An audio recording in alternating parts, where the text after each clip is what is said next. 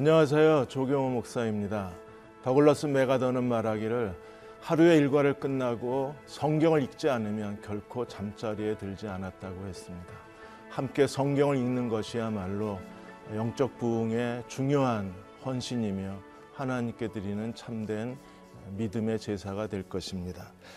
오늘은 사사기 7장과 아, 8장의 말씀을 같이 나누고자 합니다. 사사기 17장 6절에 보시면 이스라엘이 왜 실패했는가를 설명하고 있습니다. 그때에는 이스라엘에 왕이 없으므로 사람들이 자기 소견에 옳은 대로 행하였다고 했습니다. 이스라엘에 왕이 없었다는 말이 사사기에 무려 네 번이나 반복이 됩니다. 그들은 하나님의 통치를 받지 않았으며 하나님은 그들의 왕이 아니셨어요. 그래서 하나님께서 사사기 사이클을 통해서 진정한 왕이 누구이신가를 이스라엘 백성들에게 보여주셨습니다.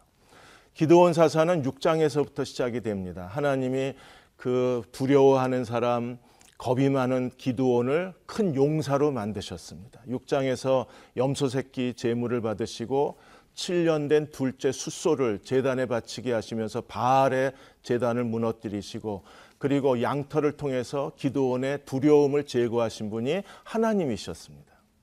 그리고 7장에 들어와서 아, 기도원이 미디안 아말렉 군대 13만 5천 명과 더불어 전쟁을 하게 하십니다. 이스라엘 군대는 3만 2천 명, 미디안 연합군은 13만 5천 명이었습니다. 이 전쟁에서 과연 승리할 수 있을까요? 하나님은 기도원에게 참된 능력의 비밀이 무엇인가를 가르쳐 주셨습니다. 그것은 내가 약할 때 곧 강함이라는 영적 법칙, 하나님 나라가 작동하는 하나님이 쓰시는 사람의 헌신의 법칙을 가르쳐 주셨습니다. 이스라엘 백성은 3만 2천 명의 군대가 하롯 샘 곁에 머물러 있었습니다. 하롯이라는 뜻은 두려워하다, 떨다 그런 뜻입니다. 하나님은 두려워하는 사람을 제거하셨습니다. 기도원이라는 이름의 뜻은 벌목군이라는 뜻입니다. 제거한다는 뜻입니다. 그래서 하나님이 두려워 떠는 사람은 집으로 가라고 말씀하셨을 때 3만 2천 명 중에 2만 2천 명이 집으로 돌아갑니다.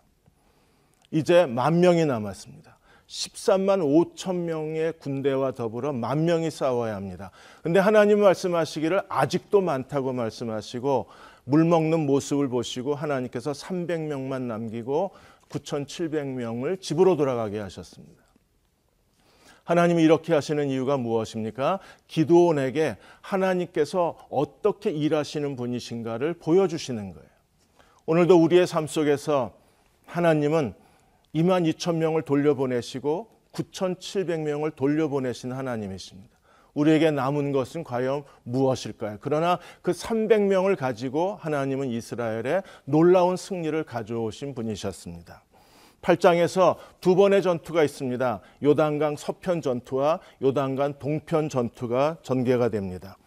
하나님은 놀라운 승리를 가져다 주셨고 이스라엘 백성은 기도원에게 우리의 지도자가 되어 달라고 요청을 하지만 그러나 기도원은 정확한 얘기를 합니다. 하나님이 너희를 다스리시리라. 그러나 기도원은 중대한 죄를 범했습니다. 그가 20kg가 넘는 황금 에봇을 만듦으로 인하여 이스라엘로 하여금 큰 우상 숭배의 죄에 빠지게 만들었습니다. 왜 이런 일이 일어났을까요? 이제 사사기 7장과 8장을 함께 읽고 묵상하시겠습니다. 제 7장 여룻바알이라 하는 기드온과 그를 따르는 모든 백성이 일찍이 일어나 하로셈 곁에 지인을 쳤고 미드안의 진영은 그들의 북쪽이요 모래산 앞 골짜기에 있었더라. 여호와께서 기드온에게 이르시되 너를 따르는 백성이 너무 많은즉 내가 그들의 손에 미디안 사람을 넘겨주지 아니하리니 이는 이스라엘이 나를 거슬러 스스로 자랑하기를 내 손이 나를 구원하였다 할까 함이니라 이제 너는 백성의 귀에 외쳐 이르기를 누구든지 두려워 떠는 자는 길르앗산을 떠나 돌아가라 하라. 하시니 이에 돌아간 백성이 2만 2천 명이요 남은 자가 만 명이었더라. 여호와께서 또 기드온에게 이르시되 백성이 아직도 많으니 그들을 인도하여 물가로 내려가라. 거기서 내가 너를 위하여 그들을 시험하리라. 내가 누구를 가리켜 내게 이르기를 이 사람이 너와 함께 가리라 하면 그는 너와 함께 갈 것이요. 내가 누구를 가리켜 내게 이르기를 이 사람은 너와 함께 가지 말 것이니라 하면 그는 가지 말 것이니라 하신지라 이에 백성을 인도하여 물가에 내려가매 여호와께서 기드온에게 이르시되 누구든지 개가 핥는 것 같이 혀로 물을 핥는 자들을 너는 따로 세우고 또 누구든지 무릎을 꿇고 마시는 자들도 그와 같이 하라. 하시더니 손으로 움켜 입에 대고 핥는 자의 수는 300명이요. 그 외의 백성은 다 무릎을 꿇고 물을 마신지라. 여호와께서 기드온에게 이르시되 내가 이 물을 핥아먹은 300명으로 너희를 구원하며 미디안을 네 손에 넘겨 주리니 남은 백성은 각각 자기 처소로 돌아갈 것이니라 하시니 이에 백성이 양식과 나팔을 손에 든지라 기도온이 이스라엘 모든 백성을 각각 그의 장막으로 돌려보내고 그 300명은 머물게 하니라. 미디안 진영은 그 아래 골짜기 가운데에 있었더라. 그 밤에 여호와께서 기드온에게 이르시되 일어나 진영으로 내려가라. 내가 그것을 네 손에 넘겨 주었느니라. 만일 네가 내려가기를 두려워하거든 네 부하 부라와 함께 그 진영으로 내려가서 그들이 하는 말을 들으라 그 후에 네 손이 강하여져서 그 진영으로 내려가리라. 하시니 기도온이 이에 그의 부하 부라와 함께 군대가 있는 진영 근처로 내려간즉 미디안과 하말렉과 동방의 모든 사람들이 골짜기에 누웠는데 메뚜기의 많은 수와 같고 그들의 낙타의 수가 많아 해변의 모래가 많음 같은지라. 기도온이 그곳에 이른즉 어떤 사람이 그의 친구에게 꿈을 말하여 이르기를. 보라, 내가 한 꿈을 꾸었는데 꿈의 보리떡 한 덩어리가 미디안 진영으로 굴러들어와 한 장막에 이르러 그것을 쳐서 무너뜨려 위쪽으로 엎으니 그 장막이 쓰러지더라. 그의 친구가 대답하여 이르되 이는 다른 것이 아니라 이스라엘 사람 요아스의 아들 기드온의 칼이라. 하나님이 미디안과 그 모든 진영을 그의 손에 넘겨주셨느니라. 하더라. 기도온이 그 꿈과 해몽하는 말을 듣고 경배하며 이스라엘 진영으로 돌아와 이르되 일어나라! 여호와께서 미디안과 그 모든 진영을 너희 손에 넘겨주셨느니라! 하고 300명을 세대로 나누어 각 손에 나팔과 빈 항아리를 들리고 항아리 안에는 횃불을 감추게 하고 그들에게 이르되 너희는 나만 보고 내가 하는 대로 하되 내가 그 진영 근처에 이르러서 내가 하는 대로 너희도 그리하여 나와 나를 따르는 자가 다 나팔을 불거든 너희도 모든 진영 주위에서 나팔을 불며 이르기를 여호와를 위하라 기도를 위하라 하라. 기도온과 그와 함께한 백명이 이경초의 진영 근처에 이른즉 바로 파수꾼들을 교대한 때라. 그들이 나팔을 불며 손에 가졌던 항아리를 부수니라. 세대가 나팔을 불며 항아리를 부수고 왼손에 횃불을 들고 오른손에 나팔을 들어 불며 외쳐 이르되 여호와와 기도의 칼이라! 하고 각기 제자리에 서서 그 진영을 애웠으며 그온 진영의 군사들이 뛰고 부르짖으며 도망하였는데 300명이 나팔을 불 때에 여호와께서 그 온 진영에서 친구끼리 칼로 치게 하심으로 적군이 도망하여 스레다의 베치다에 이르고 또 답밧에 가까운 아벨므홀라의 경계에 이르렀으며 이스라엘 사람들은 납달리와 아셀과 온 므낫세에서부터 부름을 받고 미디안을 추격하였더라.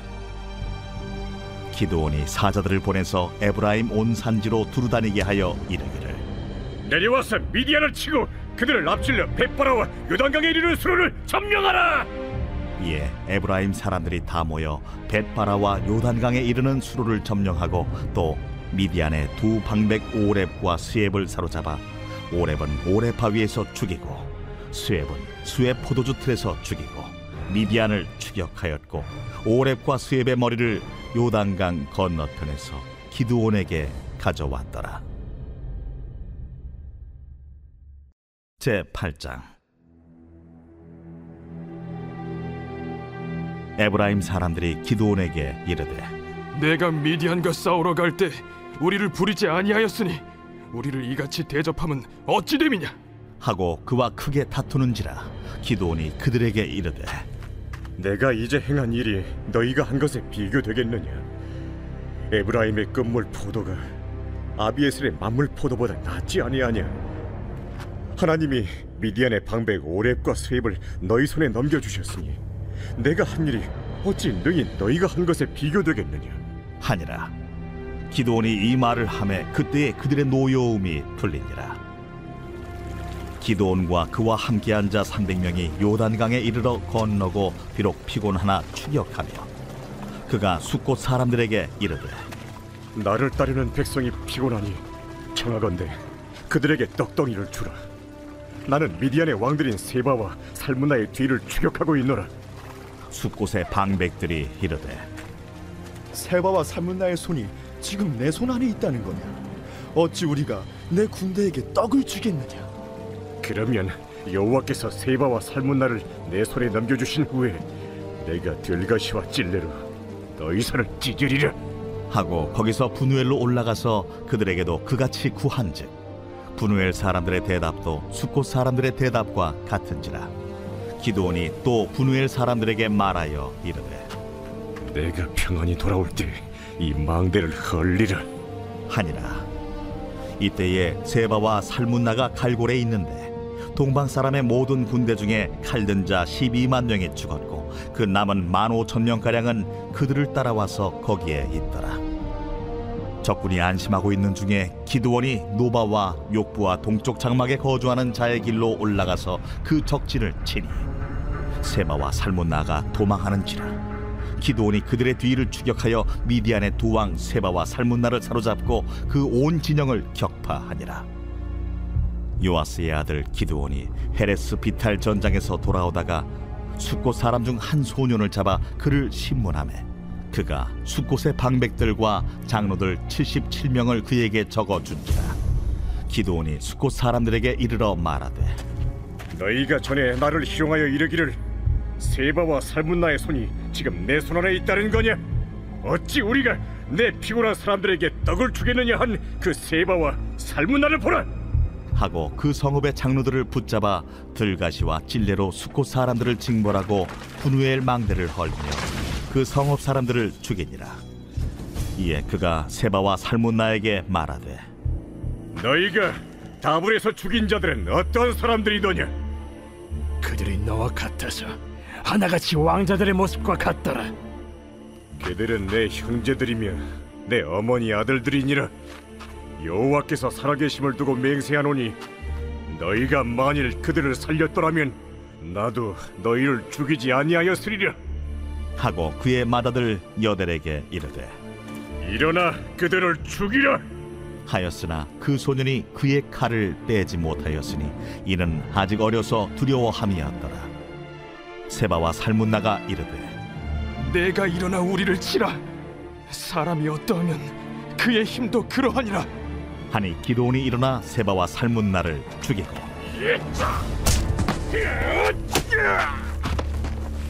그들의 낙타목에 있던 조승달 장식들을 떼어서 가지니라 그때에 이스라엘 사람들이 기도온에게 이르되 당신이 우리를 미디안의 손에서 구원하셨으니 당신과 당신의 아들과 당신의 손자가 우리를 다스리소서. 내가 너희를 다스리지 아니하겠고 나의 아들도 너희를 다스리지 아니할 것이요 여호와께서 너희를 다스리시리라. 내가 너희에게 요청할 일이 있으니 너희는 각기 탈취한 귀고리를 내게 줄지니라. 이는 그들이 이스마엘 사람들이므로 금 귀고리가 있었습니다 무리가 대답하되 우리가 즐거이 드리리이다. 하고 겉옷을 펴고 각기 탈취한 귀고리를 그 가운데에 던지니 기도원이 요청한 금 귀고리의 무게가 금 1700세겔이요 그 외에 또 조승달 장식들과 폐물과 미디안 왕들이 입었던 자색 의복과 또 그 외에 그들의 낙타목에 둘렀던 사슬이 있었더라 기도원이 그 금으로 에봇 하나를 만들어 자기의 성읍 오브라에 두었더니 온 이스라엘이 그것을 음란하게 위함으로 그것이 기도원과 그의 집의 올무가 되니라. 미디안이 이스라엘 자손 앞에 복종하여 다시는 그 머리를 들지 못하였으므로 기도원이 사는 40년 동안 그 땅이 평온하였더라. 요아스의 아들 여룻바알이 돌아가서 자기 집에 거주하였는데 기도온이 아내가 많으므로 그의 몸에서 낳은 아들이 70명이었고 세겜에 있는 그의 첩도 아들을 낳았으므로 그 이름을 아비멜렉이라 하였더라. 요아스의 아들 기드온이 나이가 많아 죽음에 아비에셀 사람의 오브라에 있는 그의 아버지 요아스의 묘실에 장사되었더라. 기드온이 이미 죽음에 이스라엘 자손이 돌아서서 바알들을 따라가 음행하였으며 또 바알 브릿을 자기들의 신으로 삼고 이스라엘 자손이 주위의 모든 원수들의 손에서 자기들을 건져내신 여호와 자기들의 하나님을 기억하지 아니하며 또 여룻바알이라 하는 기드온이 이스라엘에 베푼 모든 은혜를 따라 그의 집을 후대하지도 아니하였더라.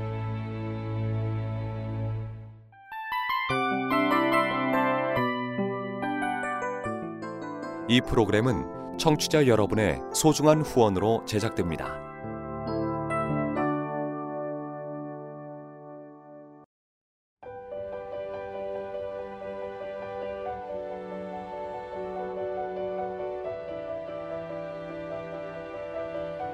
세상에는 수많은 교회들이 있지만 더 깊이 있는 말씀 강해를 찾기 위해 크기로만 교회를 선정하지 않습니다. 보다 좋은 영적 콘텐츠를 더 많이 나누기 위해 방송비를 받지 않습니다. 1년 365일 복음만 전하고 싶어서 우리는 광고를 하지 않습니다. 온누리의 복음을 땅끝까지 CGN TV와 함께 땅끝 선교사가 되주세요.